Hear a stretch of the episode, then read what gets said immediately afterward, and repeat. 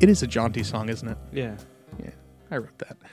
Welcome to Couch Crouches. This is Jim. This is Gonzo. All right, so uh, I, I was waiting for Joe's line, and I it was like, oh, oh, oh, it's me. I have to say it now. All right. yeah, uh, Joe, as we speak, is on an airplane over the Atlantic Ocean. Um, either that or he's landed, and he is off to. Uh, thank you. It was in the first one, not this one. Yeah, I know. He is off to um, to London to meet Luke Evans, which is exciting for him more than anybody. I'm just gonna have to look it up and see. see I've showed you his picture I know, last but, uh, time. okay. know. Haha. what? Uh, someone from the vocal group just used my word buffalo-ly, Oh dear. which, uh, if you recall, was the Yeah, so- word that I wanted to catch on last episode. I I understand. Uh, does does he listen? Does he or she listen? No, but I then came they're- up. I then they're came dead up to with me. the uh, name. They might listen. Well, they don't should know. listen. I'll find If they're not listening, they should be. yeah, I'll, I'll, I'll pimp it. Yeah, I, I wish you would.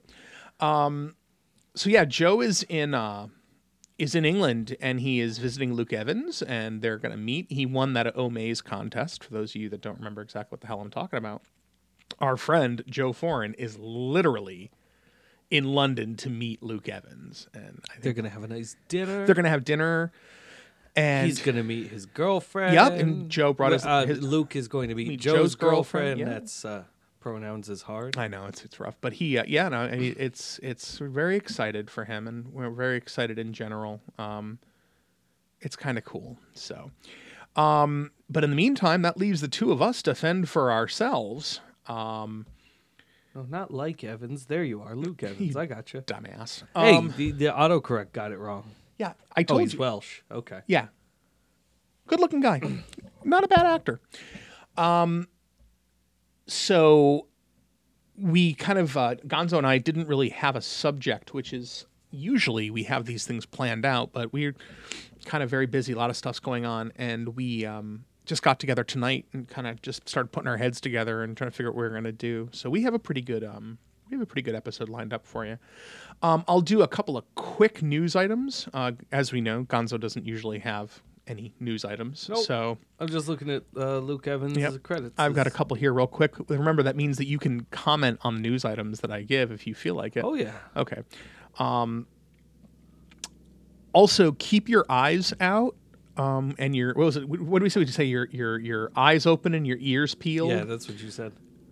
sounds like somebody's. They're coming for us. Yeah, what is that outside? Helicopter. Oh, is it a helicopter? Yeah. Oh, they're, they're coming for me.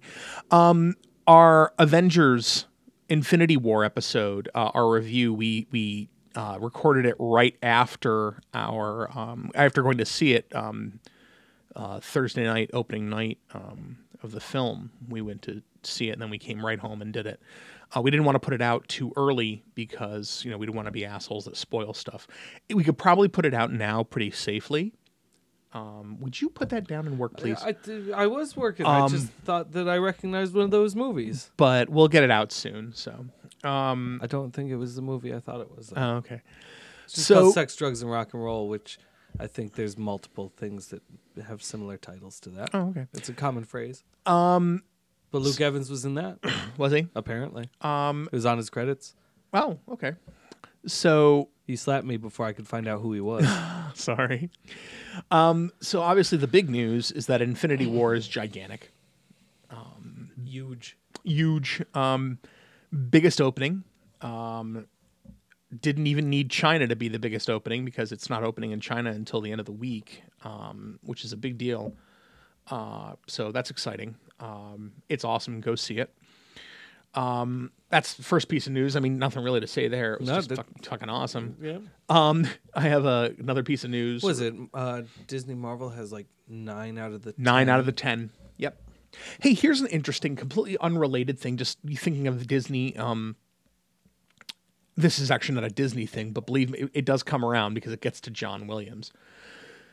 Jamie and I went to uh, Providence on Saturday night and saw um, a Harry Potter orchestra event, and I didn't Yeah. realize exactly what it was. But what it was is we effectively watched Harry Potter and the Sorcerer's Stone, and a big orchestra just played the music while you were watching it That sounds cool. piece of uh, trivia for you. Let's see if you can figure it out. John Williams holds more Oscar nominations than any other living person in the war, you know, in existence, and only one person has more than him, and that person's dead. Who is that person? That person's dead. They're dead, but they hold. So it's not 50 Danny Elfman. Correct. No, eh, don't think music. It's Too Film. late. I already went there. Okay. Film. Fi- he, the guy has 54 Oscar nominations. He has 54 Oscar nominations, whereas John Williams has 50. But this guy's 54 os- Oscar nominations. And keep in mind, you're thinking of directors, producers, writers, anybody, and he's not alive. But when I say the name, you'll go, oh, yeah, of course. Um. Okay. Uh. Oh, is it the one that's on the tip of my fucking tongue? Nope. No. If you if you can't think of it off the top of your head, you probably don't have it. Well, I this is also just my problem with names. Uh, you you know the guy, uh, the birds. No, Hitchcock. Good good try. No. Okay. The answer is Walt Disney. Yeah, that that makes uh that makes sense. Does that make sense? That makes uh yeah, Walt total Disney. sense. All right. Um, which is fine. Um, He's not dead. He's frozen. well, the lower half of his body is dead.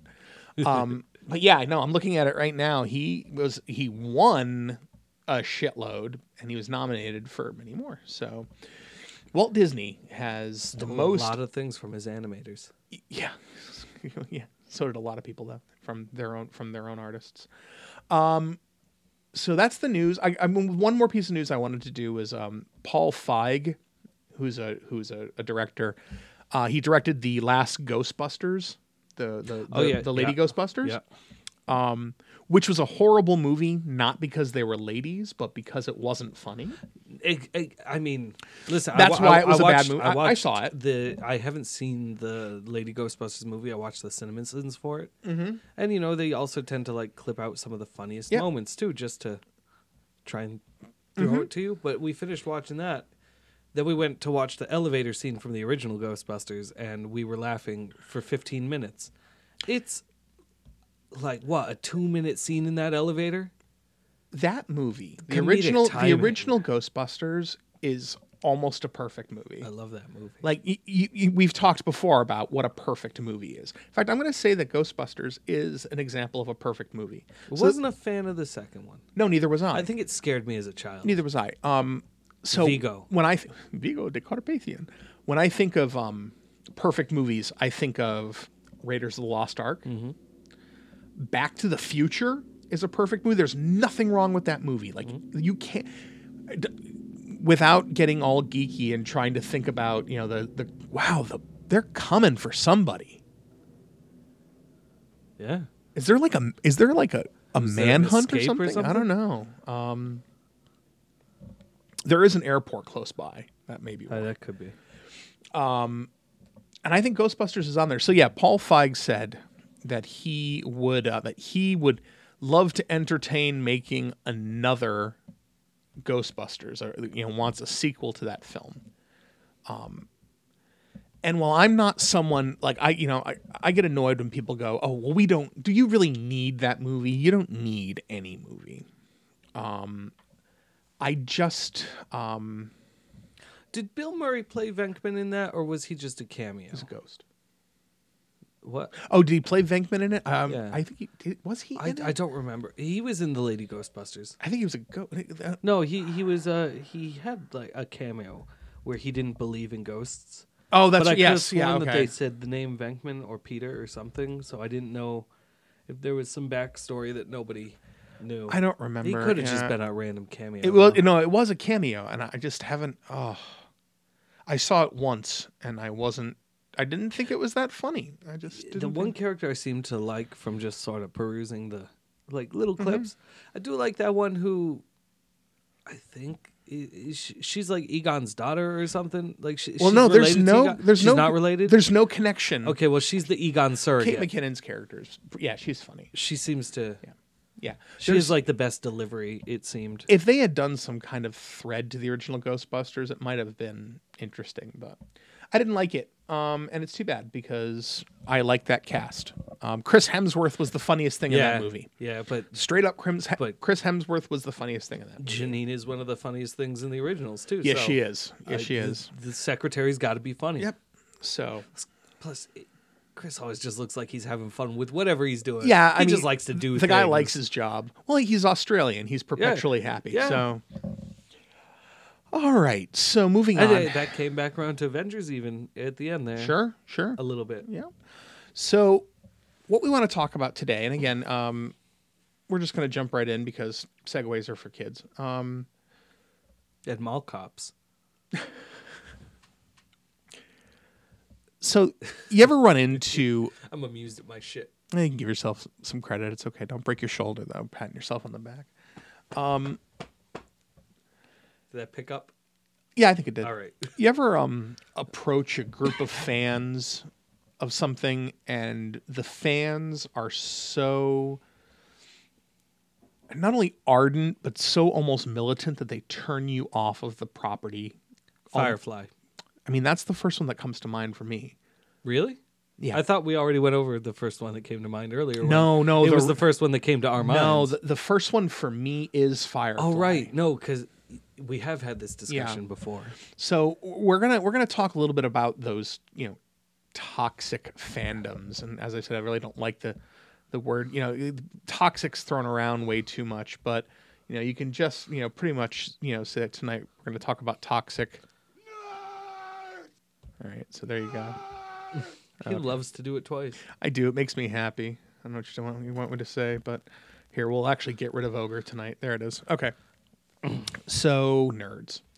Yeah. So we want to talk about those those fandoms that are, you know, they're just so militant or so vehement that they uh, they t- kind of scare people away and turn them off. For me, one of my big, like I said, was Firefly the the brown shirts, I mean brown coats, um, turned me off so much to Firefly that I didn't watch it for ten years. I watched it finally. Um, I watched it on Netflix. I watched the whole series, all eleven episodes, and then the movie on Netflix, and we did it like over a day. And I'm like, yeah, this one because I had watched like one or two episodes before that. And you know, keep in mind, like I was, you know, I I, I enjoyed Buffy to an ex- to an extent. I liked I liked the writing on Angel a little better. Um, but like those fans weren't so ridiculously militant about it. Like Firefly, like people that were just like you know like you know people motherfucking uh like Star Wars and Star Trek after that and being like, oh, you're an idiot. You like you know you, you like that better than Fire better than Firefly. Da, da, da. Joss Whedon's my master now. Da, da, da. It's like all right, whatever, whatever. But yeah, they were really vehement about it. Real and and you know of course media jumps on it and wants to market it. And next thing you know, it's fucking sonic screwdrivers everywhere. Ooh, right into Doctor Who. Oh, Doctor Who. right into yeah. Doctor Who.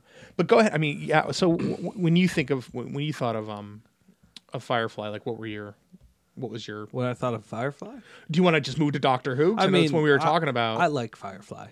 so do I. But were you I big into Firefly when it first came out? No, I, I don't remember when it first came out. I remember actually probably some of the same toxic fans who were just going off about it. And one day I decided, yeah, ah, fine, I'll watch it. And I, I enjoy it. I like it. You know? But, so uh, so what? Talk about one that annoys you.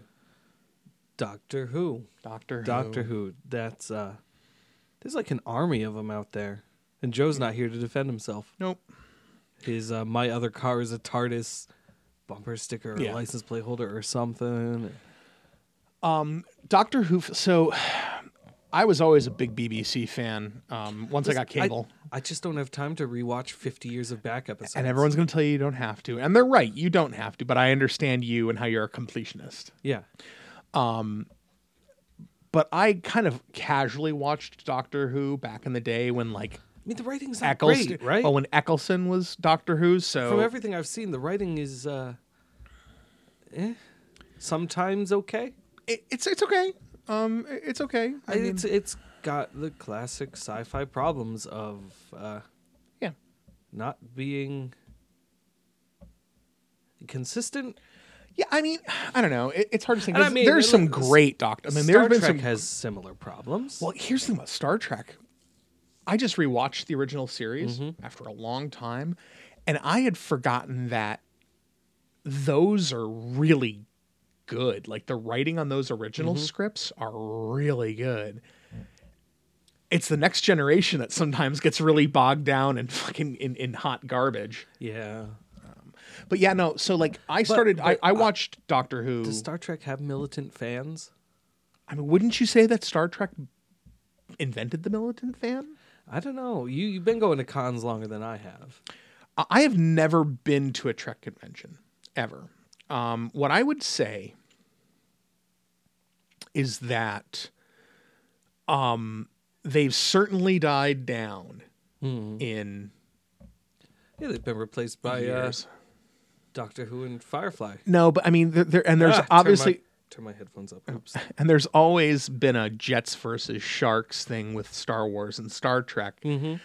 Mostly because both neither sides realize that um, that they're literally trying to you know it's apples to oranges. Yeah. Whereas you know, Star Trek, you know, it's like oh well we're pure sci-fi, and Star Wars is like yeah, but the good thing about us is that we're not. yeah. They don't seem to realize that what makes them better is their We could spend half an hour describing the fake science behind the lightsaber, Mm-hmm. which the EU does. Or you could just have a laser sword. And hey, guys, look, it's a sword that's also a laser. That's all you need to know. Yeah, yeah, I mean, just it doesn't matter how or why, just that it does. So, just putting that out there. Um, Spin stabilized plasma. In there you go. Something, something. hmm Just have fun with it, man. Um, so I would say, yeah, but I would say Star Trek versus Star Wars. I mean, that was one of your first big. Although there was uh, in the '60s, I I don't want to call these people militant, but in the '60s, like when the Lord of the Rings came out, and people were like spray painting, hippies were spray painting like Frodo lives on the side of walls and shit like that. I mean, you know, so like yeah, Well, every generation has fandom. What? Eris dies. Frodo lives, Eris dies. Oh, okay. Sorry. I'm like, what the fuck are you talking about? Oh, you know, just another sort of toxic fan group. Keep going. I mean, I don't really have much to say because again, I'm sort of in that fan group, but well, I mean, t- I don't that I don't bend over and I suck would- Final Fantasy VII's dick. Is that toxic or is that just bandwagon though? Um, I don't think that's toxic. I Okay. think that's bandwagon. Okay. And I think there's a difference because I think people that are so people that blow Final Fantasy like the way they do, Final Fantasy 7 the way they do, are not people that are like, "Oh, well you're stupid, you like something else." It's they don't have enough exposure to other things, to other Final Fantasy games and to really appreciate just, you know, everything else. Um so I think that's important that we don't talk about like people that are just on a bandwagon and you hate something because it's cool, as opposed to people whose fans are so ardent, are so militant that they can turn other people off. One of the things that you brought up, and we've talked about it a couple episodes, but to get into it, is when toxic goes toxic. yeah, And you brought up, you know, Jokers, Harley Quinns, yeah. things like that. you know, not to sound like a broken record for the third episode in a row. I think released chronologically third episode in a row. Probably. Yeah, I you know, not to really dive back into the Joker Harley everything, but I mean, there's one person on uh, just top of my head who I don't know his name. I've seen him at a couple conventions, and uh, he's a, he's a Joker. Uh, a lot like me and a couple others who does his own Joker thing. But I remember sitting outside in the smokers area with someone, and this Joker walks out, and the Harley I'm sitting and talking with looks over and goes, "That dude violated my friend at a convention." It's like, oh shit. So I mean, is it just? eh, eh, So, the Joker thing in particular, though, do you think it attracts people that are already prone to uh, bad decisions? What an interesting question. What an interesting question. I mean, I is know- it a, but it, or is it a chicken chicken or the egg type Yeah. thing? Cuz is it does it does it attract does it attract people of a certain mindset or I- mean, is Like- it like, indicative he's- of he's that just- mindset? he- he's the worst example that I have of that. Yeah. You know, I have a couple other examples of just people who seem to get way too into it and no longer understand where personal boundaries are. You know, who just get a little too into it and will get way into your physical space, which some people are fine with. Mm-hmm. And I've noticed, but some people just they immediately kind of they have that wall up and uh, maybe it's just a cosplay in general thing. You know, people go, they get dressed up, get super excited, and start trying to elbow their way into everyone's personal bubbles. But it seems like I and it, I mean, it could just be that I'm oversaturated with with Joker, and, Yeah. and the Joker culture almost. I mean, I'm sure there is a culture. yeah. What uh, there 100% is, there's this really weird phenomenon that happens when you're walking around. I've had it happen to me multiple times, and I've noticed that I do it subconsciously. mm-hmm. Where if I'm walking around and I see another Joker, or another Joker sees me, even if we've never met before, we lock eyes and sort of give a little nod, like, "Hey, look at you! You're doing the same thing." It's not competitive though, is it? Uh, some some people get a little, little competitive with it. Uh, sometimes I feel like I'm not good enough, but that could just be a mental me problem there. Mhm. So, but it, it always seems to not exactly be a competitive thing. Sure. A couple guys, couple guys, Yeah. just randos who decide that they want to get into it. With one me, just came into my head. That's a great one. Continue. Um, but like, you know, an example of breaking that boundary too. I was walking around with another Harley I know, and this guy who wasn't even dressed up as the Joker, like, comes up to her and does a bad Heath Ledger voice, and just starts getting in her space and going, "Oh, Harley, what are you doing with this clown and everything?" And uh, Is that a Joker thing, or is that just a, a That- creepy, a that could- creepy asshole? that's a good question. I mean, because you know, I, I mean, Well, that- I will that- say, I that will gets say, into cosplay is Oh, not consent too. that's. I mean, that is an issue with a lot of this thing. Is is why people cosplay. which is the toxic side of I of, def- of that. I think that what we should do is this is should, kind of a conversation for Jacqueline. I, I think too, th- I that think. you and J- I think you and Jacqueline, and I can get another cosplayer or two in here. We should definitely have an in-depth discussion about this. And you know, what I mean, our listeners like that kind of shit. They ask Yeah. for that kind of shit. Yeah. So I agree. That's I mean, but that it, you open great doors with that. I thought of I thought of a fandom. It didn't even occur to me. That's an extremely abusive, exclusionary fandom that can really turn you off from the thing. Get ready, it's not what you think. It's not a geek thing. Metalheads. Okay, yeah. Metalheads. Full disclosure, I am 41 years old. I was born November 8th, 1976. Okay. So I have really, I was born in the middle of the golden age of heavy metal. Um, and as a kid, especially as a kid in the 80s, um, I love like I love metal. I love metal. And for a long time, the whole thing with metal was metal was supposed to be this thing for this thing for the the the the downtrodden. You know, it was a working class misfit music. Um, yeah, a that's misfit. Yeah, a misfit music. Um,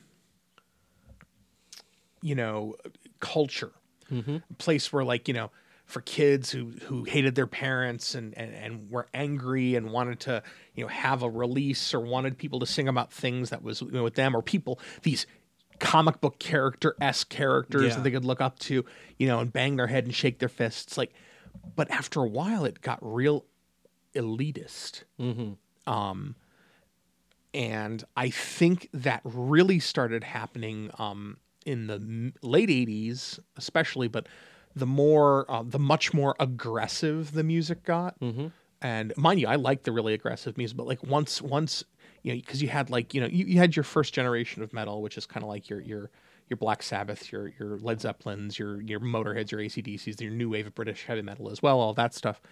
And then you've got, you know, then, you know, people started wearing lipstick and shit like that. And you, you had like, you know, like Poison and Motley Crue. and- Yeah. although Motley Crue was around before that, but like Poison and, you know, Slaughter and Cinderella and all that, and all that shit. Um, and kind of as a reaction to it, you started seeing like speed metal. Mm-hmm. And you, you know, first you saw like you know like like, you know, like Metallica, Megadeth, Slayer, Anthrax.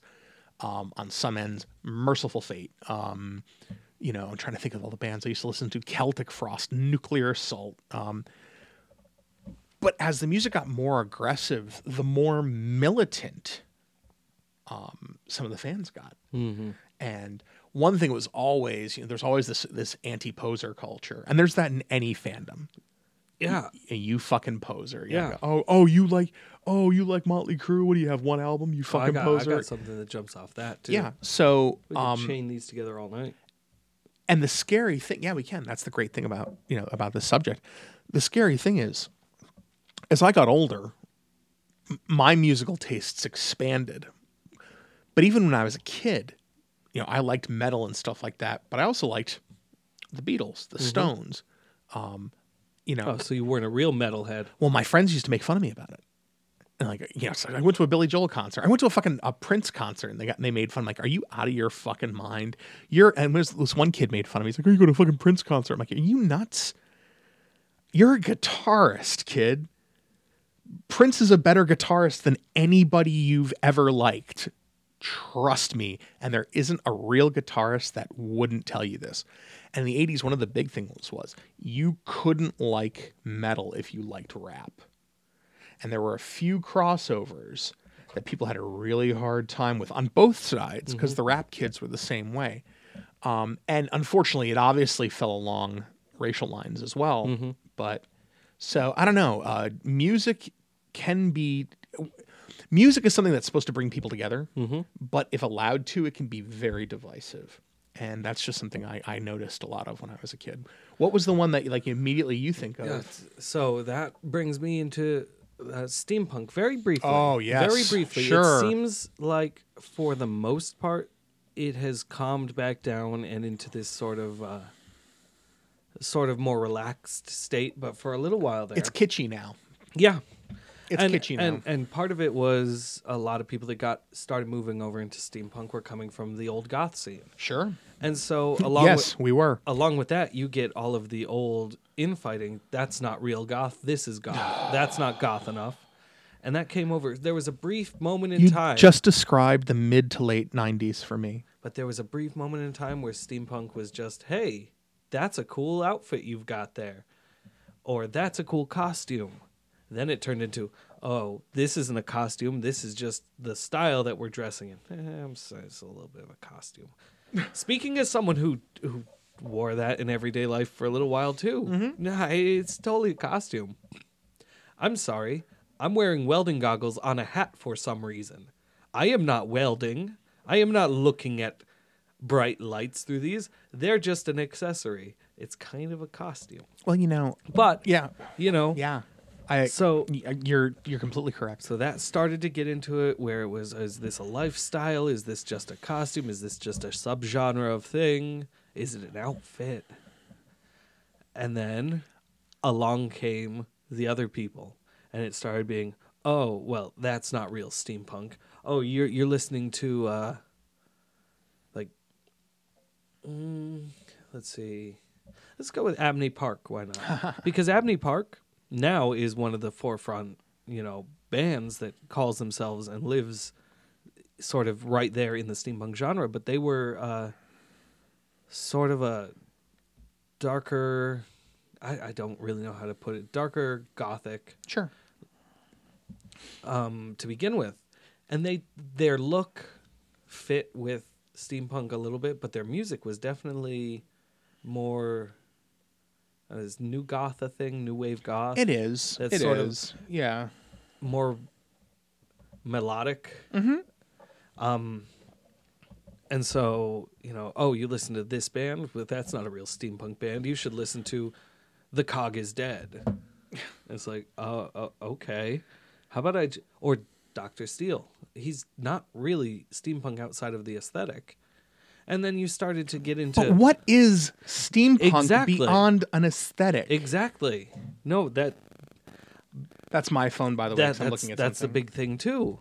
At the time, there was nothing that was, there was no defined steampunk, like sound. what should it be? Should it just be clanking noises? Should it have more more of this? It's just how it looked. Yeah. And you know, over time, you've got more and more bands that start coming out that are like e- exclusively with that sort of sound. It's been codified, but Well, I think at one the thing- same time, yeah. people started to move away from that's not steampunk. This is steampunk. Well, I think one of the things that has happened is much like comics and, and, and, and video games and Mm-hmm. things like that. I think steampunk is becoming a little bit more assimilated into popular culture. I Yeah. think you're seeing much more, they sell steampunk costumes at like Party City. but not only Halloween. that. That's not the only thing I mean though. Like you see steampunk elements, you're seeing technical elements being integrated into mainstream Mm-hmm. fashion.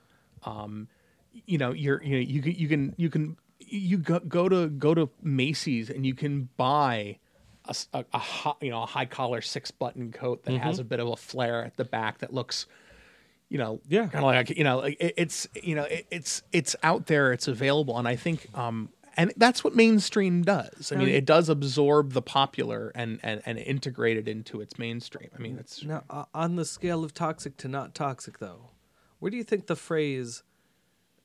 Uh, well, there was that song about it for a while, that or the idea that people just gluing some gears onto it and calling it steampunk. I am. This is where maybe I'm part of a little bit into the toxic Mm-hmm. Yeah. fandom, where I think that if you want gears showing, please make them look like they're functional or doing something. Why? Why? And here's my here's my Mm-hmm. reason for the why. Why?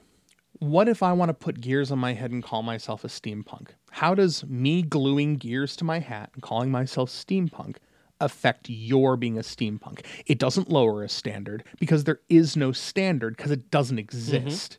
It's a concept, it's an it's an aesthetic. One can be more effective at it than another, mm-hmm. but if I go and I glue a couple gears to my hat and put a feather in it and and and you know go out and say I'm steampunk, it doesn't lessen the aesthetic. It doesn't lessen the genre. And it doesn't affect anyone else. It makes me feel good. It's like, oh, I feel like a steampunk. Mm-hmm. Yay. It's like people that are like, oh, well, you know, all I know of Marvel are the movies why are they not a viable Marvel fan? Because they haven't read the comics? Well, maybe they haven't had access to the comics. Maybe reading isn't their thing. Maybe, um, you know, maybe, um, maybe they have tried reading comics and they don't like it. They can't follow it, or they, or, or they're not into it. It, it doesn't invalidate their fandom. And you know, if I like Star Wars, and I do like Star Wars, but I also like Star Trek. Me liking Star Trek doesn't make my Star Wars fandom any less. Okay, I love. I am a gigantic um, Guns N' Roses fan. Okay, but me liking Poison doesn't make me like Guns N' Roses any less. Although the two bands are antagonistic. Like, so you know, my question is, you know, if someone glues, you know, glues a couple gears to their heads and calls them a steampunk, why aren't they a steampunk? What what what what who, who made you the gatekeeper? Yeah, there Who you go. Who made you the gatekeeper? No, and I'm, I'm not talking about you personally. In general, who, but who made anyone the gatekeeper to being anything? Yeah. And gatekeeper is the phrase. Yeah. That is the important thing here. Uh, with, you know, the idea of a toxic fandom Mm-hmm. is the idea of gatekeeping that fandom from people. I'm not what when I say I don't agree with just gluing some gears onto something and saying it's steampunk, I'm not gonna shove someone out for not doing it. I'm just not gonna do that on my thing because personally I like to have them look like they have a purpose. And that just my personal taste. But that is a phrase that gets thrown around a whole lot. Are you the gatekeeper? Ghostbusters, all right. Vinz Clortho. Vinz Clortho, keymaster of Gozer, The Lord of the Sebouillia. Are you the gatekeeper? Uh, I should watch that movie again. We should watch that. Actually, this is the one that I wanted. This is the real one. Because this is the. Oh fuck! Are you the gatekeeper? There we go. Are you the gatekeeper? That's what I wanted. Um, yeah. So um, because Joe's not here, I will say in the middle of the episode, if you guys have opinions and want to say things about uh, about you know toxic fandom or gatekeepers or such things, you can always uh, email us at uh, couchgrouches at gmail.com or on Twitter at couchgrouches or at Facebook, facebook.com slash couchgrouches. Um, or even you know leave us leave us comments on podbean.com. You Could write it on the back of a rock. And since tomorrow, oh, when is when is this coming out? I don't know, maybe tonight. All right. Depends on how how uh, write it on the back of a rock. yeah, adventurous and, feeling. and since tomorrow is Beltane, however, it will not be the full moon. I'm still gonna say, if you write your questions on the back of a rock and just go outside and start throwing them at the moon while screaming the name Couch Grouches into the night, we will get them. But I don't recommend you do that if you live in like a terribly populated urban center. And try and do it when the moon isn't directly overhead because they will fall back down and hit you. Do we want to? Was that Gonzo's black magic corner? no? But that is, but that is coming. all right. Um, tell me though. You know, do we want to explore this more? Do we want to talk about this more, or do we want to kind of call this the the appetizer for something bigger to come? Um, I mean, mind you, we've only been going 36 and a half minutes. We got uh, time. What, what do you got up on your screen there? What, what's Um, that one? I'm looking at so so I decided to kind of poke around and look at a couple of things, and they do talk about things like sports fans. Yeah. I'm not. You know what? We all hate sports fans, so let's not even worry about it. Um, nostalgia stuff. We're not even gonna fucking talk about Uh. anime fans. Oh, that's a whole big, big bowl of stuff. I won't. I, I'd rather not talk Yeah. about anime fans, and And here's why. I don't like, for the most part, anime. yeah. And but I don't. I try very hard to not be an anti fan, Mm-hmm. which I. So I, I I'd rather not talk about anime Yeah. because I know people that really love anime Yeah. and derive a lot of joy from anime. I'm one. As long as you're happy, that makes Yeah. me happy. I just I'm not into it. Um, But that's also it. It just saying anime fans is Mm-hmm. that's too large. I mean, like that's a big broad. It- it is. there. It is. Um, to call all of them toxic fans, or just to talk about the toxic toxicity in the fandom. no, no, no, no, no. I don't think. I, I, I think maybe I I don't, don't know. I don't, I, I, I, can't read what the uh, No, and don't, and don't. I don't want there? people to to misunderstand something. I'm not saying that all Doctor Who- Who fans are toxic. No. I'm not saying that all Firefly fans are toxic. What I'm saying is there is a preponderance of toxic fans in certain Mm. fandoms. I mean, there are toxic fans in every Mm-hmm. fandom. Um, either it be because you know, there's the I mean, shit, there's toxicity in and infighting between your favorite programming languages. App- of course there is. Like- I mean, shit. I don't touch Python because I can't deal with spaces as delimiters. and what a you know what and you know yeah whatever I need strongly typed variables, which is not I- true because I- I- uh, C sharp is now moving more and more towards implicitly typed. But I, I, I you know I, I I hear you talking and it just clicks and hey, no, you put that away. buzzers Oh, no. and just you said you were done with that. yeah well I lied oh wait shit okay well, Well, uh, so it was ogre screaming nerds. Yeah, there it is. um yeah okay so I I, I want to make that perfectly clear you know we're not painting with a wide brush I think the source, you know, you've got a couple different sources of this kind of toxic fandom, though. Um, one being, and I can also ref- this reflects very strongly in the uh, the gaming, especially the, not the, the um, I should say the the live action gaming community. In that, you know, one of the reasons for really, you know, for toxic fandom is um, a person's you know inability to come to grips with you know either the banality or the unpleasantness or what they perceive to be the unpleasantness of their real life. So they have this other thing this other world that they can either experience either by watching it or you know in the case of of larpers kind of interpolating themselves into the actual other world you know these are the people that can't separate themselves from the fandom. That's one kind of that's like one kind of toxic fandom. The other is um, usually derived from someone's own um, their their kind of a lack of self image. You know, if you like something, you like it a lot, and really like you've devoted a lot of your time to it and your energy, and you you know you've let that fandom of something define who you are. Mm-hmm. If you are someone you know with low self-esteem or you're someone that feels a certain you know kind of negative way about yourself if someone comes over and says i like that too you have two choices that's a kindred spirit or that person is attempting to make me less unique Mm-hmm. And then there's the other one the hipsters Is, is that something we're getting into now, or i think i'll do my hipster hate rant at another time okay? Um, I, I, I, I we'll see. We'll come back. but you know, so there's definitely sources, and then of course there's just the abusive people. Um, you know, you talk about those people with low self-esteem. You talk about those people, you know, who maybe are not happy in in their life, and you've got people that don't necessarily consciously go, "Oh, here's a group of people that I can victimize," but they might. You talk about this Joker thing Mm-hmm.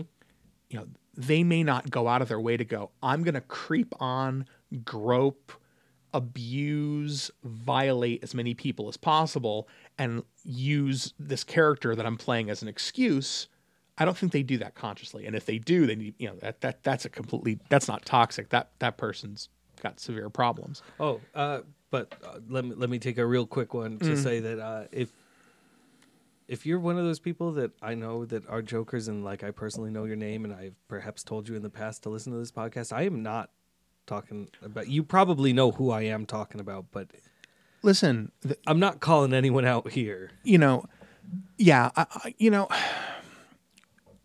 that's always the problem with doing something like this is you're afraid, you know, you don't want to offend anybody because honestly, um, if you're listening, more than likely I know you Mm-hmm. or I know someone that knows you. Um, We're not a big fan base right now. you know, no, we're working on it.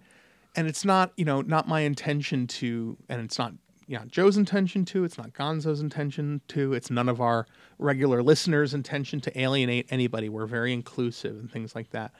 But what we are also is is defensive. We're, you know, we, we we're we're protective of not defensive. We're protective of our fans. We're protective of our genres. We love certain. We love the stuff that you know, we love this stuff. We love this stupid stuff.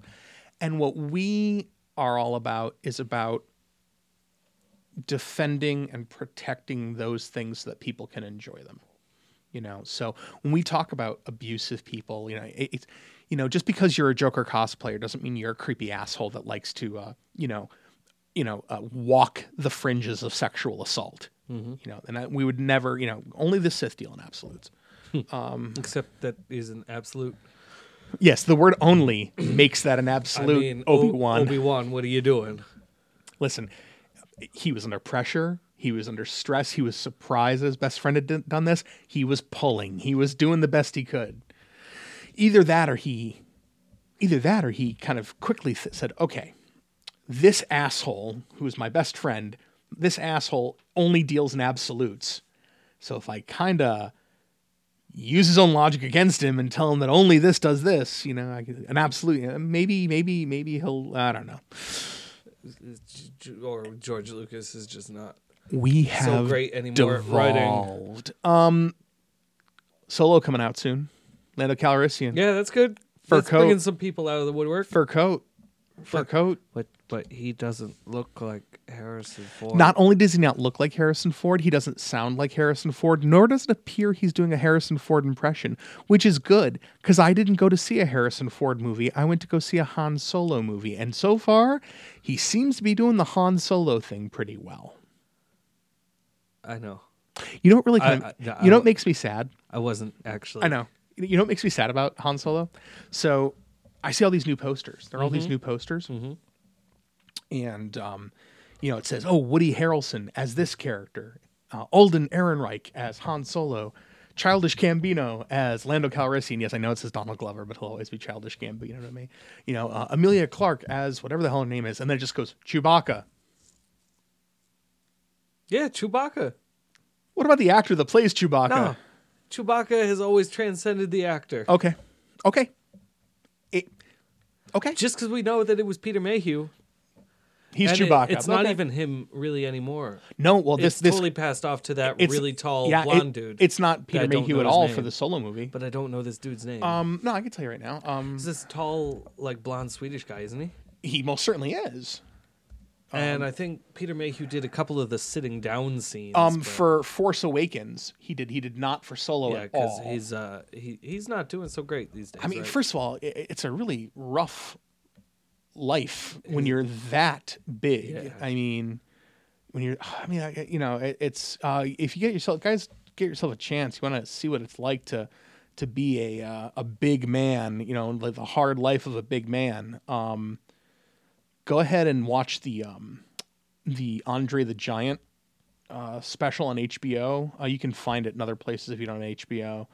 Um, it's fascinating. Um, it's I mean, first of all, he's fascinating. Even if you're not a professional wrestling fan, um, you know, there's um, Jonas Suotamo is his name, and he is straight up Swedish, by the way. Yeah. So Finnish, Finnish, excuse me, Finnish. Finnish. Hey, he's Scandinavian.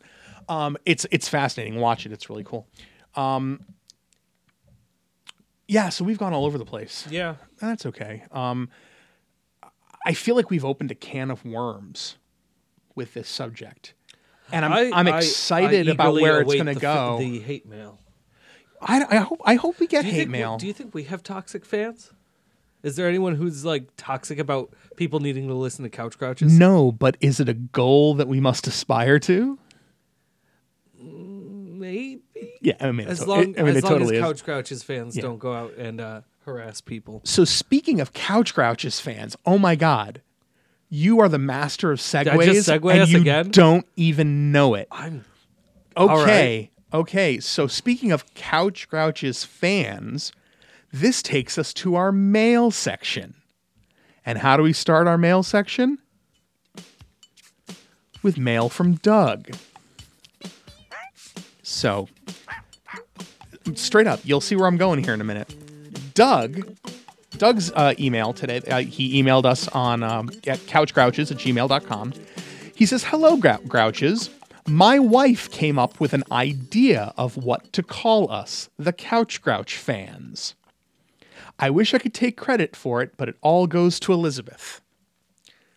I'm going to stop reading his email for a minute. And ladies and gentlemen, I'm going to make an executive decision in that I'm not an executive, but it's one that definitely Gonzo will agree with me.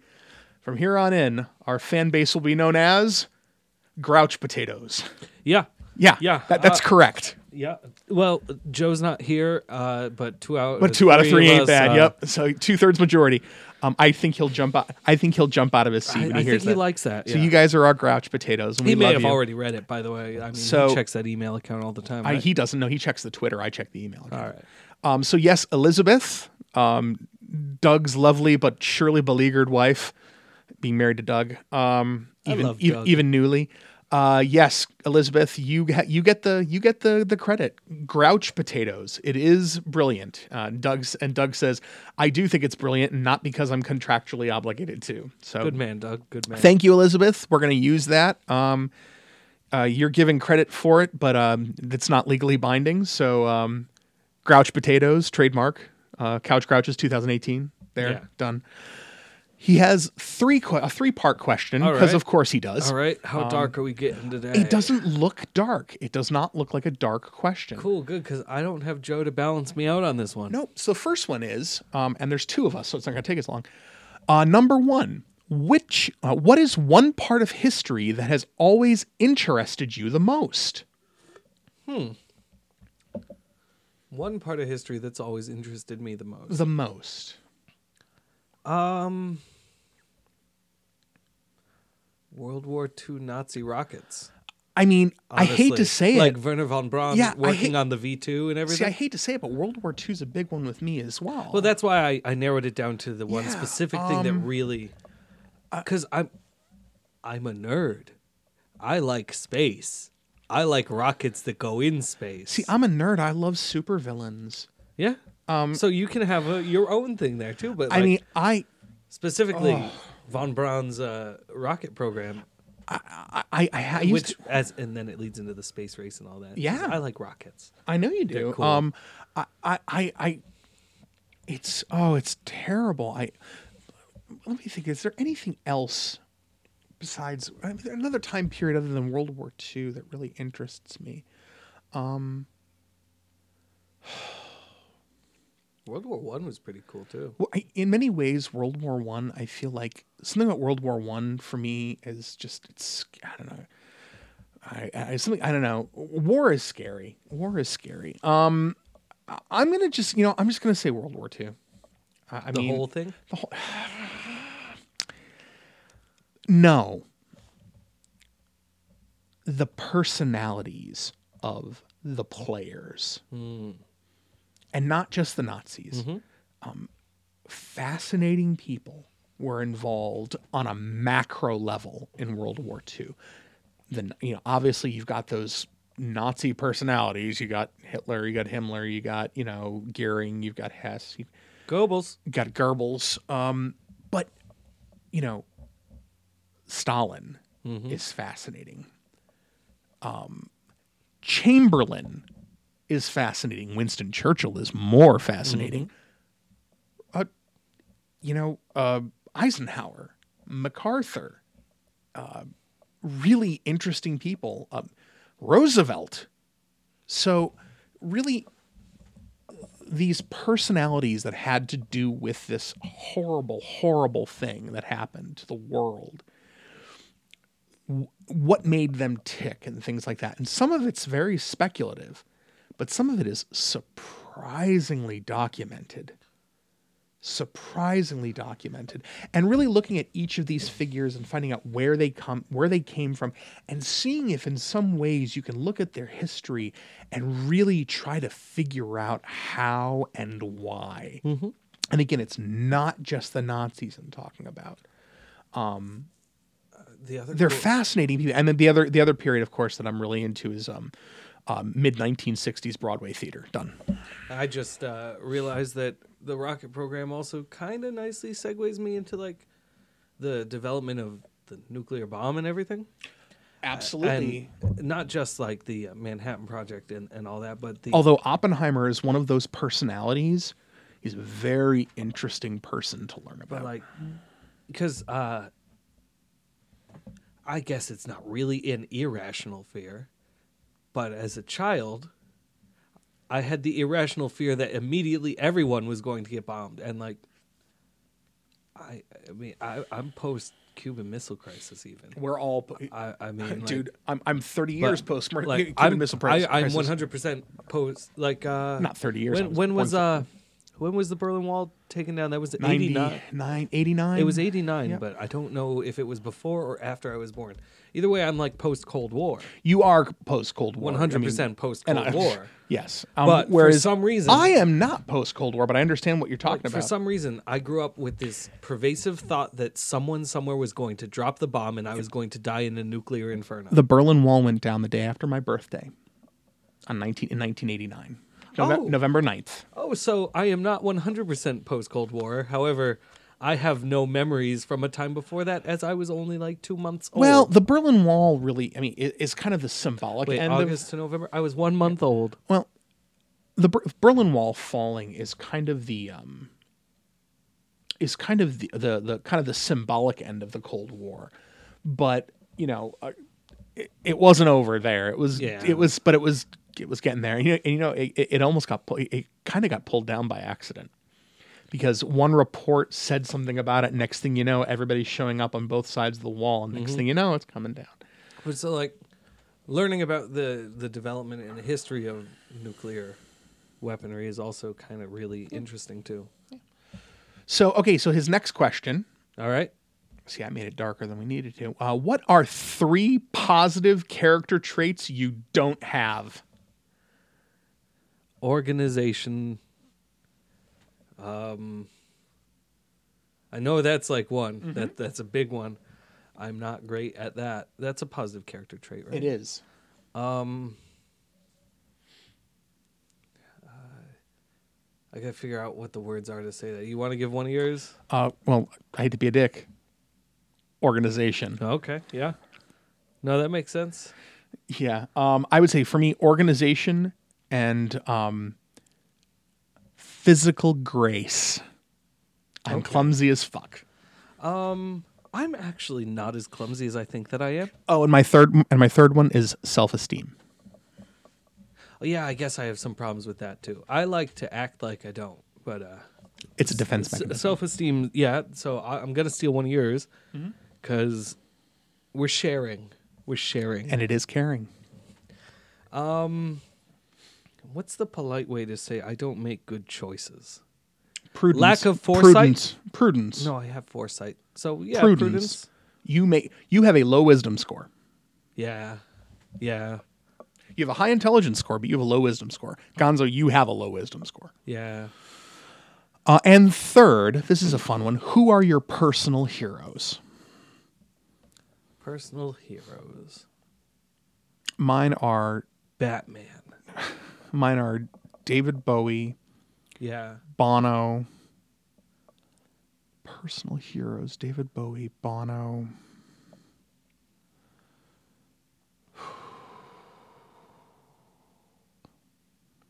and Probably John Lennon.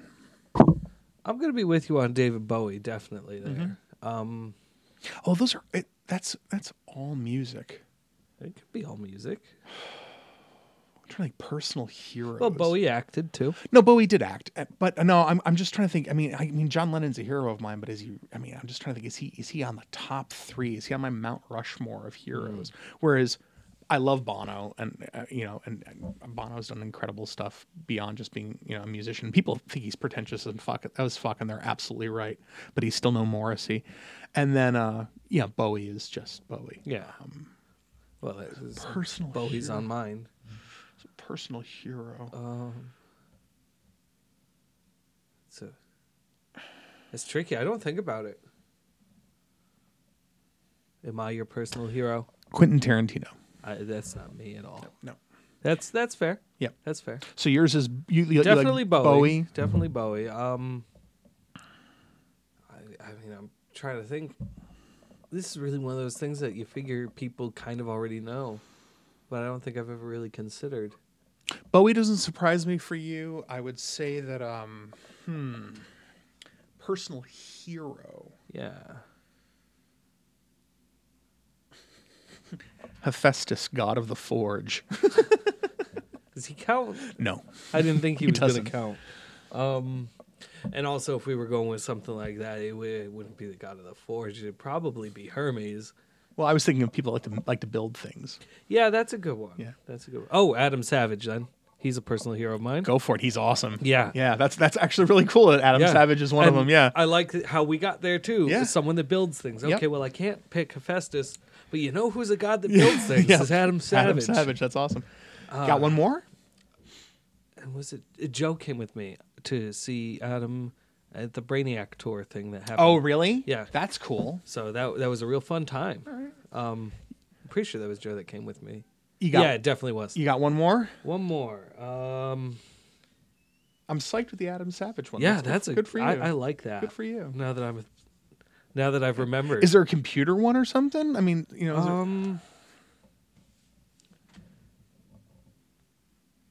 I mean, there's there's a couple that I, I guess there's one that I don't know enough really about him, but I'll I'll list him there. Um, I gotta remember his name though. I remember him by relation because he's actually one of my friend's fathers, and I oh, always cool. I told my friend that if I ever actually managed to graduate with a computer science degree, Uh-huh. I'm meeting your father because it's uh, he was one of the programmers of Rogue, the original Rogue. Um, he was. Uh, no, just typing in Rogue brought up fucking everything except the game. How about I search Rogue game?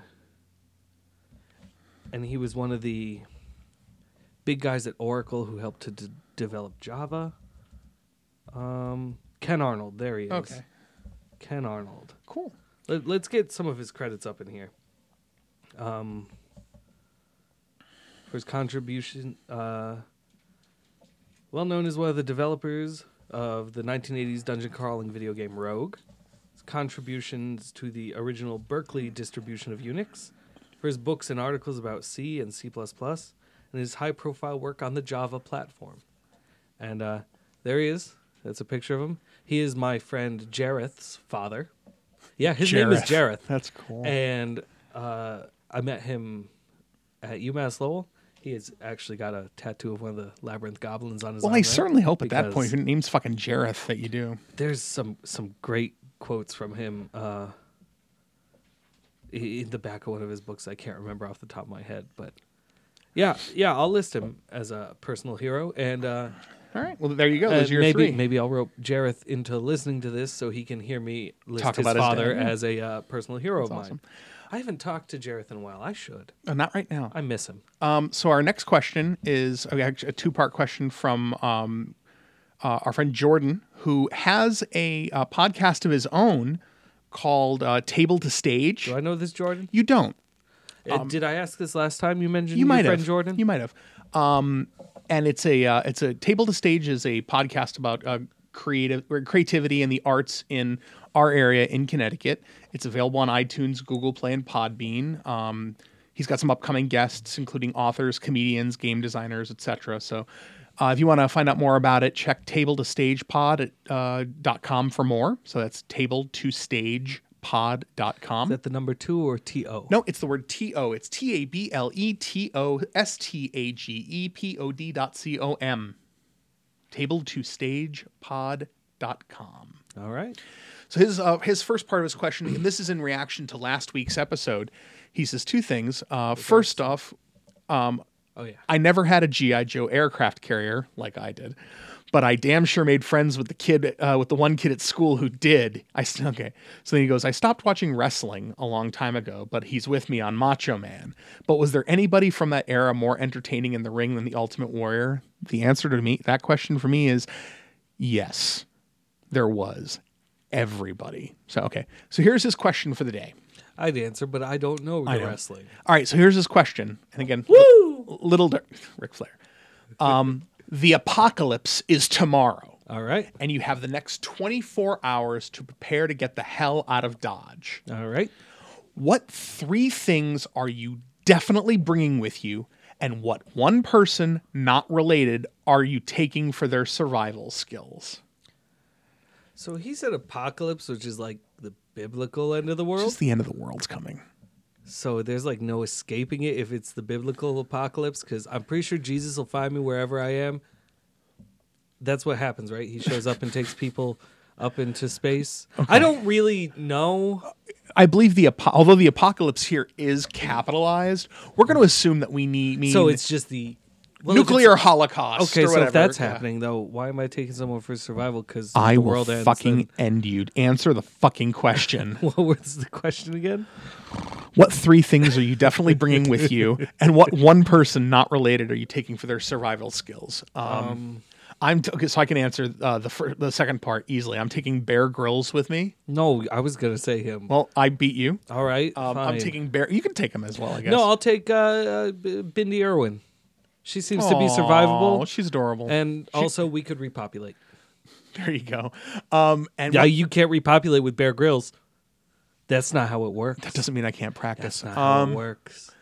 can have lots of lots of survival sex. I don't know. I, he doesn't quite do it for me.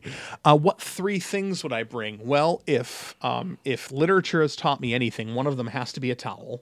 Mm-hmm. Um, you always you know, n- you know never forget your towel. Um, what three things would I bring with me? Um, a good sharp knife. Always have a good sharp knife. Um, that's what Bear Grylls taught me. Um, But if you're bringing him, he'll have one. I'm just going to assume I have my own as well. All right. Um, A box full of uh, fresh fusion cores. Because you never know if you're going to find power armor out in the wasteland. Yeah. And uh, that's it. Those are my three things. That was two things. towel, Oh yeah, sharp towel. knife, I'm sorry, I forgot about box the of fusion cores.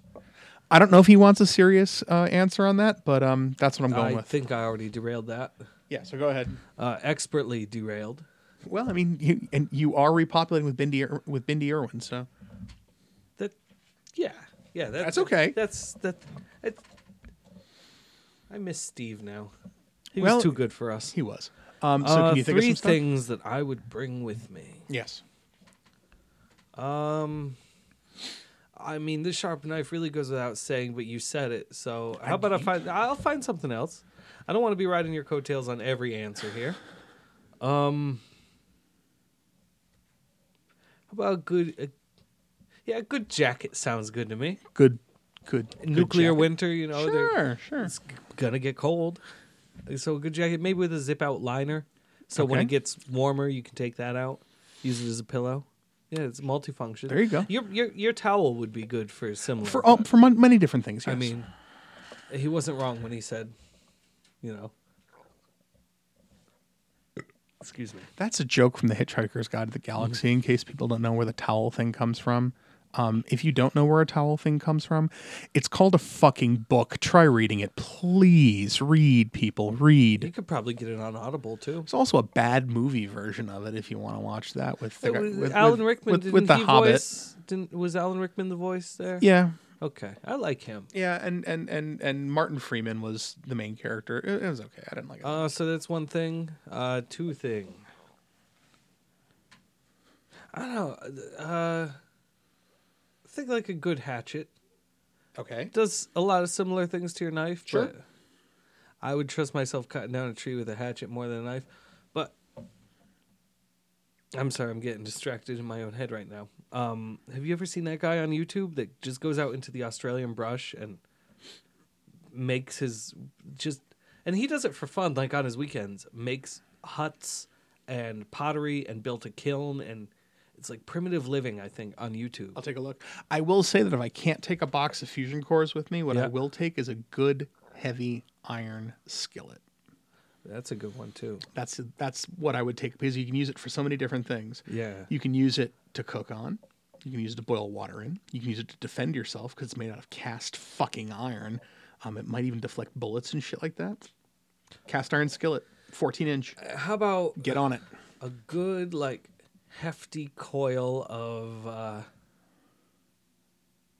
let's go with copper wire i was gonna i mean, mean, straight up we do a lot of things with copper wire. yeah but yeah. straight up uh one of heinlein's books one guy he went he had a coil of like gold wire around Mm-hmm. him because he figured he could sell that Yeah, and, co- and stuff but, but you can sell copper copper's price is Yeah. going way up and uh yeah but so it's because of copper's usefulness. yeah, you know, you you take that hatchet, you use the back of it to start splitting down some uh, magnetic ore, maybe. You wrap that in the copper There you wire. go. I knew where this is going. I've just reinvented electricity. You got electricity. Hail me as a god. There you go. now, if you hook those up to my fusion cores, Yeah. All right. So we're golden. All right. And we could share Bindi. oh, we can share. Well, we have to repopulate. Yeah. oh, Or, so we're or going to- much more likely, Bear Grylls will uh, take Bindi and they will repopulate and use our technology after they have killed us. and eaten us so, uh, because you know he'll we- eat anything. Yeah, we did pick like yeah. All right, but whatever. The, the human race is saved because of our choices. There you go. I agree with that. Another e- another mail, another message we got uh, is a, from another regular. Um, is our buddy Sam, who we love so much that we've given him a theme song. Love's going to leave me. I like how Jamie's dancing too.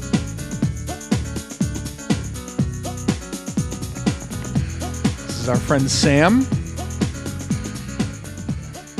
You heard back Trust me, him? he gets the joke. He loves it. Okay, good. Oh, I'll, I'll- I'll read it for you. For my shirt, too sexy for my shirt, so sexy it hurts. Okay, so yeah, no, I'll, I'll, I'll read you. I'll read you his his email. Um, uh, his actually his his message came on our Facebook page, which is facebook.com slash couchgrouches. Um, so he um, now he did say uh, I loved the theme song by the way, made me crack up laughing. So he's definitely he said I'm old enough to remember that song being number at number one uh, on the UK charts. so uh, that's that's pretty funny. So, um, Sam's questions are a little bit around Infinity War. So if you have not seen Infinity War, um, we're gonna just straight up go ahead and do spoilers at this point. Um, we're not gonna release the spoiler episode, and these aren't huge spoilers. Um, but yeah, actually they are huge spoilers. So um, I but I will try to work around them so that Sam, it's probably, it might not be your exact text of what you're saying, but we'll go ahead and try to get around that. Um, he did say he saw Infinity War and he absolutely loved it. It's great fun, incredible visual feast, and some f- fantastic dialogue. He said Doctor Strange versus Thanos is now one of his favorite epic movie battles. I have a hard time arguing with that. Um, however, it did make him think of two questions for you guys that could spark some debate. Um, he talks about now, as everyone's aware, even if you haven't seen the movie, that there's death. Ron. Perlman. I haven't mentioned Ron Perlman in this episode. There it so is. let's do it here.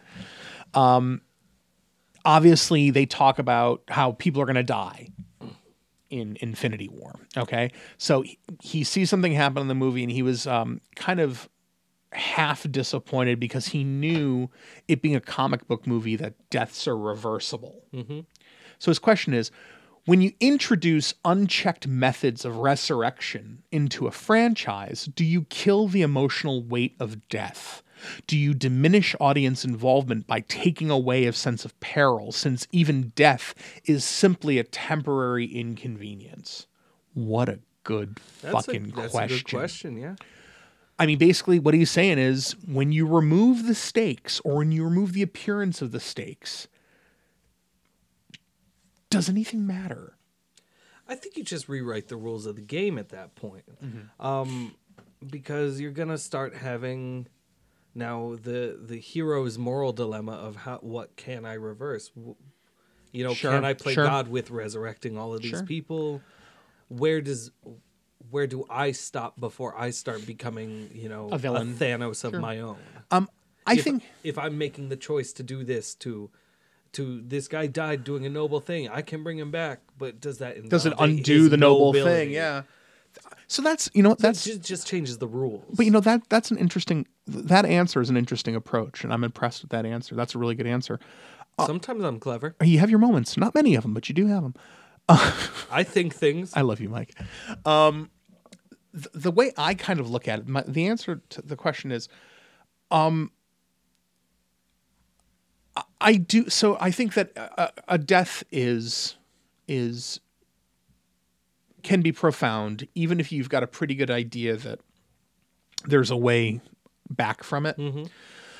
What I will say though is, um, in the case of like comic book movies or things like that, where you know you can change stuff, my focus then goes away from if they can change it to how they can change it. So my anticipation, the focus of my anticipation has changed. Also, um, just because you can do something doesn't mean you will. So I think that if anybody dies in a comic book or in a comic book movie or in a video game or anything like that, um, as much as there's a means to resurrect the person, there might very well be a means to prevent it from happening. Going back to Final Fantasy VII, what's the old joke? Aeris takes the sword through the middle and then he leaves. You got a pocket full of Phoenix Downs. Does it not occur to you to try using one? Well, incidentally, uh, the way her body sank. Yeah, I know. You know. No, how it sank? Bullshit. It didn't sink. Her body did not sink until Cloud walked it into the middle of the life stream and let it go. Yeah. Why didn't he use the Phoenix down before then? No, but I'm saying the way she sank, a, a dead body floats. Oh, I see what you're saying. Okay, I'm sorry. She was totally still alive oh, yeah. until he drowned her until he in the life stream. Yeah, until he allowed the life stream to like fill up her body and if you tra- through the extra hole that uh, Sephiroth if, made. if you track the path of that blade too, that pretty much, I mean, it's narrowly, but it more or less misses all of the critical organs that will kill you really quickly it might have severed her spinal column and killed her immediately. from that low in her spine, but though. you never know. That just paralyzes her. Who knows? She could have died from the shock. Maybe. Yeah. Okay, so the second question. so thank you, Sam. That's a good one. The second question is, um, and you will love this because you kind of already started, but but this is a great question, and I feel like he wrote this question with you in mind. He goes, Sam says, I often find myself suffering from selective pickiness about the realism in science fiction and fantasy films. Yup. For example, in The Last Jedi, a movie that I loved, I was annoyed by the fact that the rebel ships running out of fuel caused them to abruptly slow down and get blown apart by the imperial weapons. I have a, I have a, a, comment there. As if it, as if they were caught in some sort of wind resistance. Yet I have no issue with Jedi, space wizards that wield light swords. Same thing with Infinity War. Thor surviving in deep space is fine, but Thor talking in a vacuum got my goat. Mm-hmm. Do you guys get similar I can't picky believe things? I didn't pick that to be my random bitch about the. I mean, spoiler alert for the episode we haven't released yet. That I, I I'm Yeah. upset that I didn't pick that to be my bitch. So his question is: Do Um, you guys get simil- similarly picky about things going on in your head? What do we get selective about, and what do we find realistic, and what we don't? constantly. So really quick, yes, and I know Gonzo does it more than I did.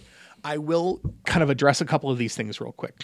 Um, for Last Jedi, I think um, that the ships running out of fuel resulted not in those ships slowing down, but because in space, inertia carries them at a at a constant at speed at a constant, assuming there's no resistance from any sort of energy field or something like that. So okay, they're moving at a speed in space and their thrust is providing them with a certain amount of inertia. Do we agree with that? Mm-hmm.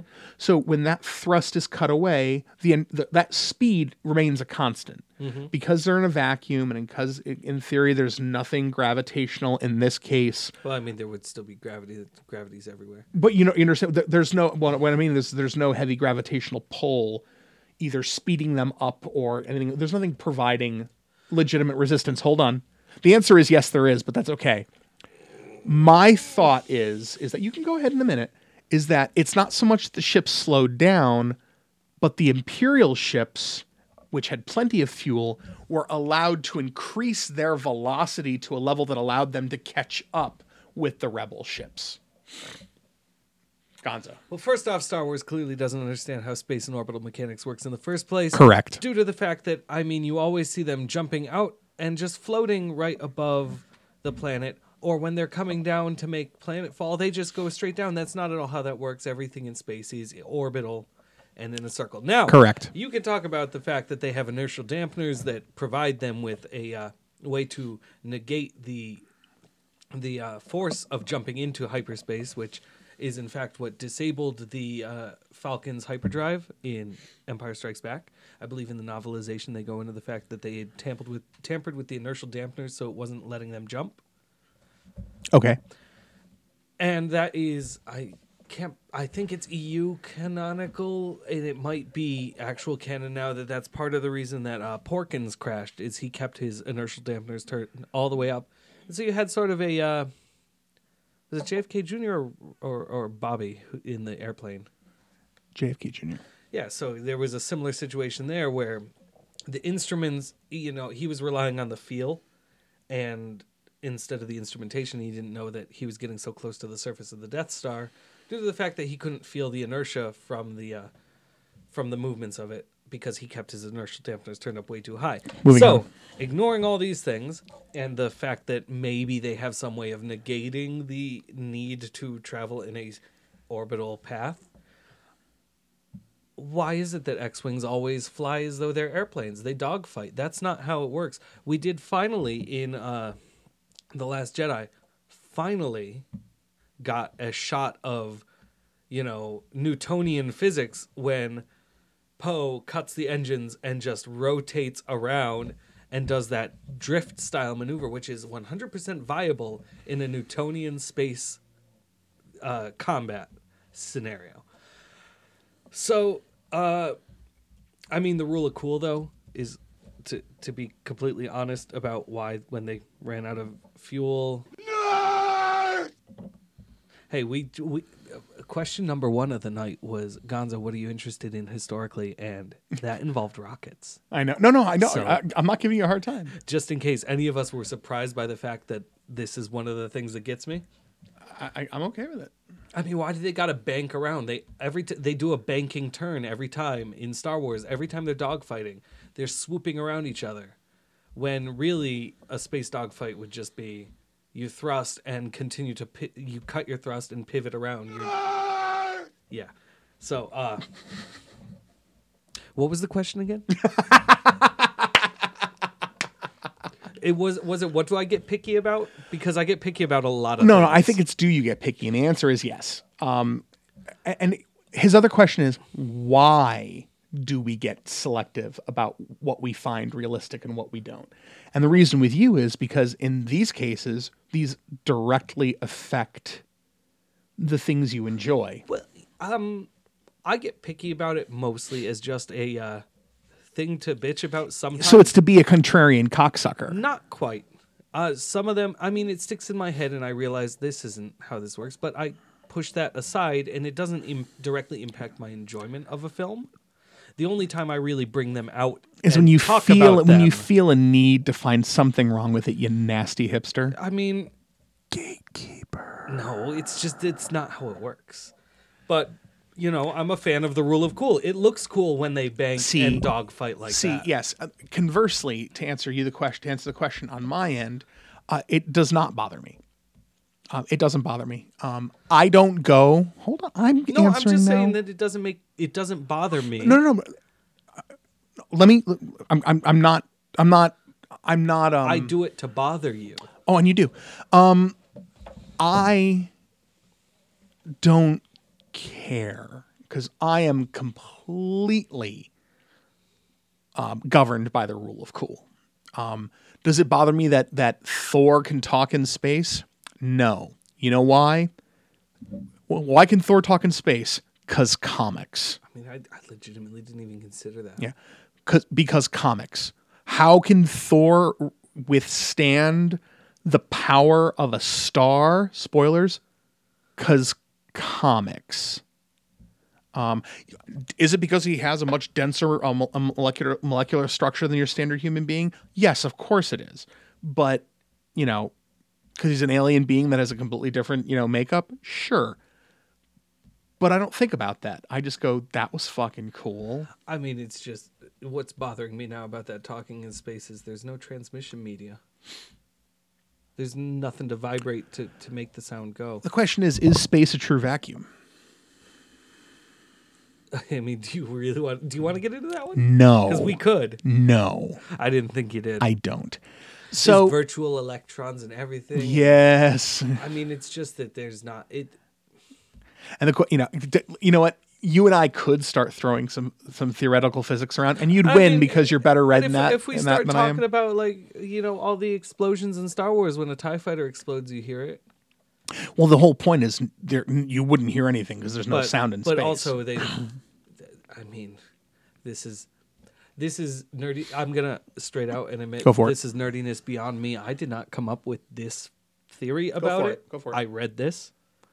So, one of the headcanon theories about why you hear a TIE fighter explode is because it's part of the targeting system in your in your X-wing or your Millennium Falcon in order to put you spatially aware in the middle of a dogfight tracks these things and simulates the sounds for you. That's stupid.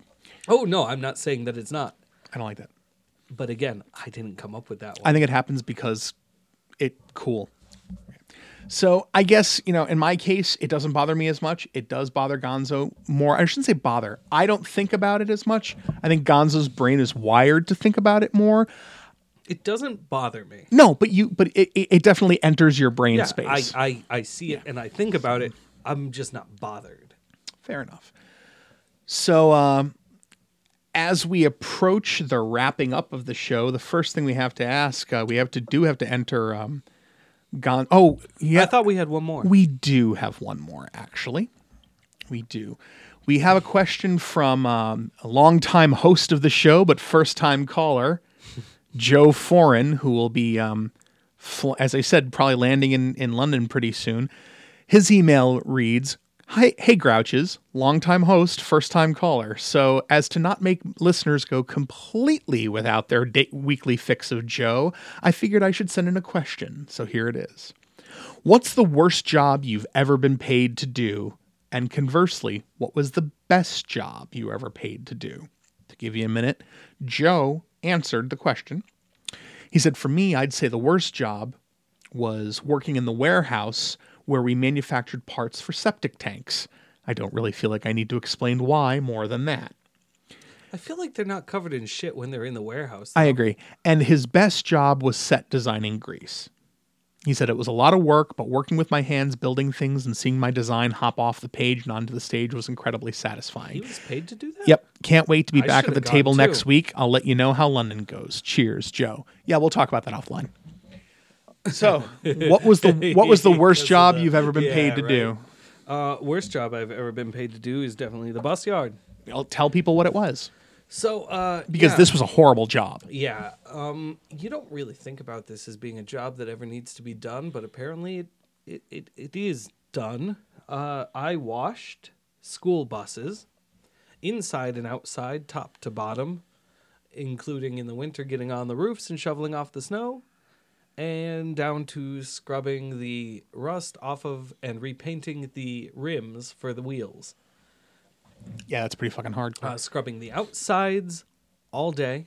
You know, uh, 7 a.m. to about oh, what was it? 3:30 technically, but frequently closer to 4:35 ish. wow.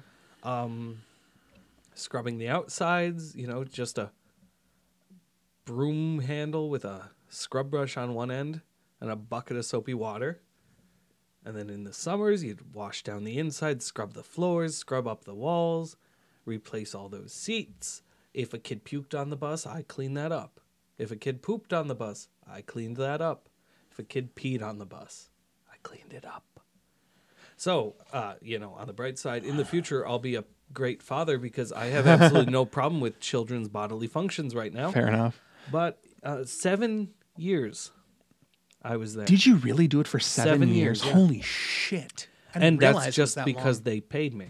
yeah. Well, They paid me, yeah, uh, enough, I guess. And I was lazy and didn't want to move on because uh, they were paying me. conversely, what was the best job you've ever been paid to do? I'm really f- a fan of the job I got going now. Awesome, honestly. It's, awesome. it- it's what I wanted to do, which is partially why that blue collar manual labor job sucked. I like white collar programming.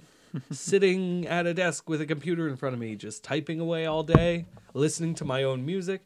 Because they used to get upset with me at the bus yard for having my headphones in my ears while I was scrubbing. You things. have to be fucking kidding me. It was really just this one guy who Is he, he was just a control bait.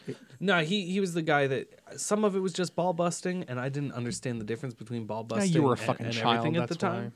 But the other part is like, yeah, I I compromise more or less. I would keep one headphone in one ear Oh. just so I could hear things. Hey Jamie, what's the worst job I've ever had? Can you think of? I've told you about all my jobs.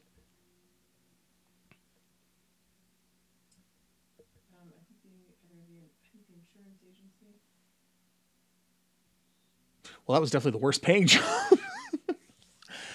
I, I, I would say that, yeah, well, was that worse than. Oh. Yeah, but but, but about forty percent of the time, I liked that job. That was the problem. Um, I think the worst job I've ever had. Worst job I've ever had. Hmm. I'm 42. I'm, I'm going to be 42 in November. I'm 41 years old. I've been working since I was a little 12 years old. Worst job I've ever had. Shit. Probably the worst job I ever had was um no, that was a cool job. Um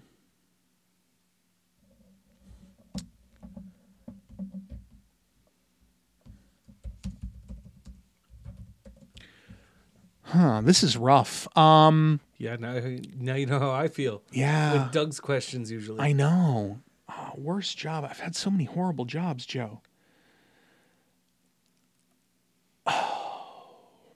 The worst job I ever had was, um, and I'm going to preface this with um, the people I worked with were by and large okay, but um, the last job I had before the one I have right now is I worked very briefly um, selling insurance. I worked at an insurance agency.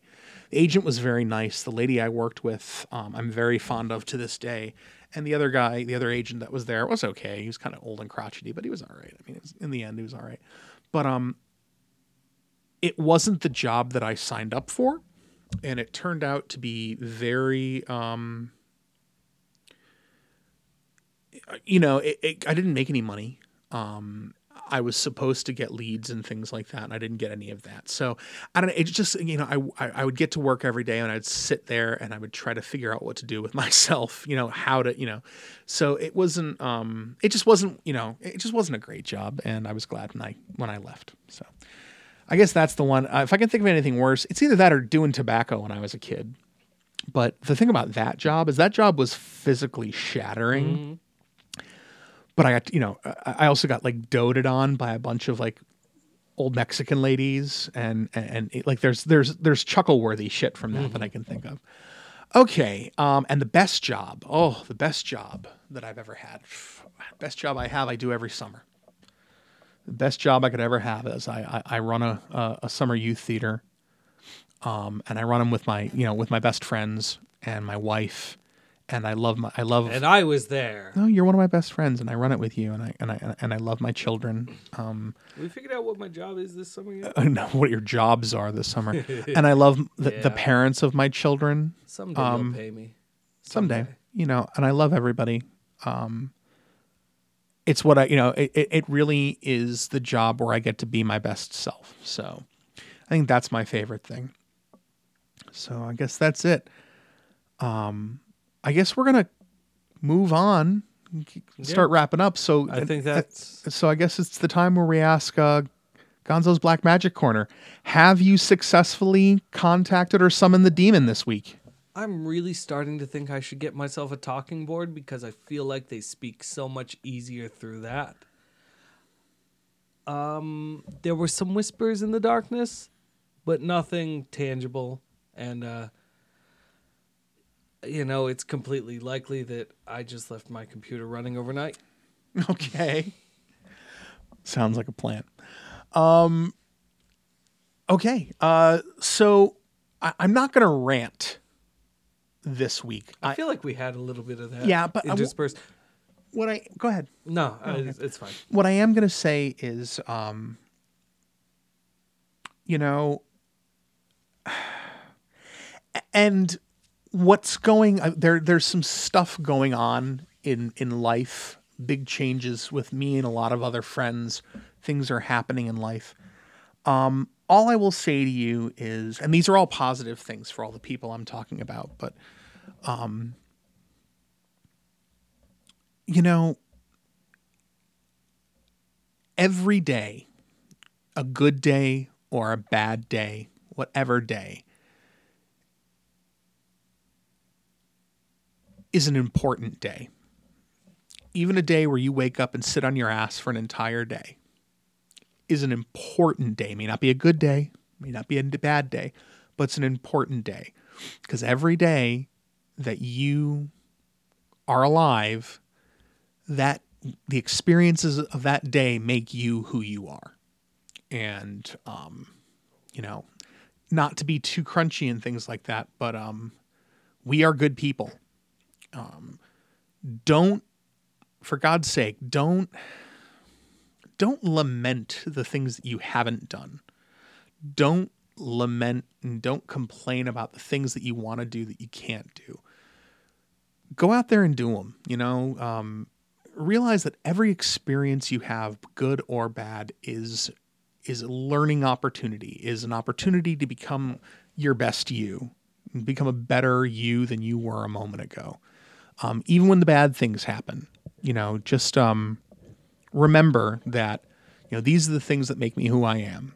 And as long as you're you know learning and experiencing you know from these things you're going to be better than you were before um, if you allow yourself to be so some self-help shit for you um, I guess just my way of saying, you know, life throws you some some some some curveballs at times, and you don't quite realize um, at the time that you know, although things didn't go the way you wanted them to, they still made you who you were. So sorry about the babbling there.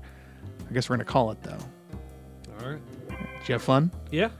We miss you, Joe. Uh, but yeah, we'll have the um, the Infinity War episode out. I'd say a couple of days after this one. But in the meantime, this is Couch Grouches. Um, I'm Jim. I'm Gonzo. Fuck, Fuck on, audience. It's just not the same, is it? Hey, you stole my shit. No, I was just letting you get in there. Yeah, but then, what? It's too late now.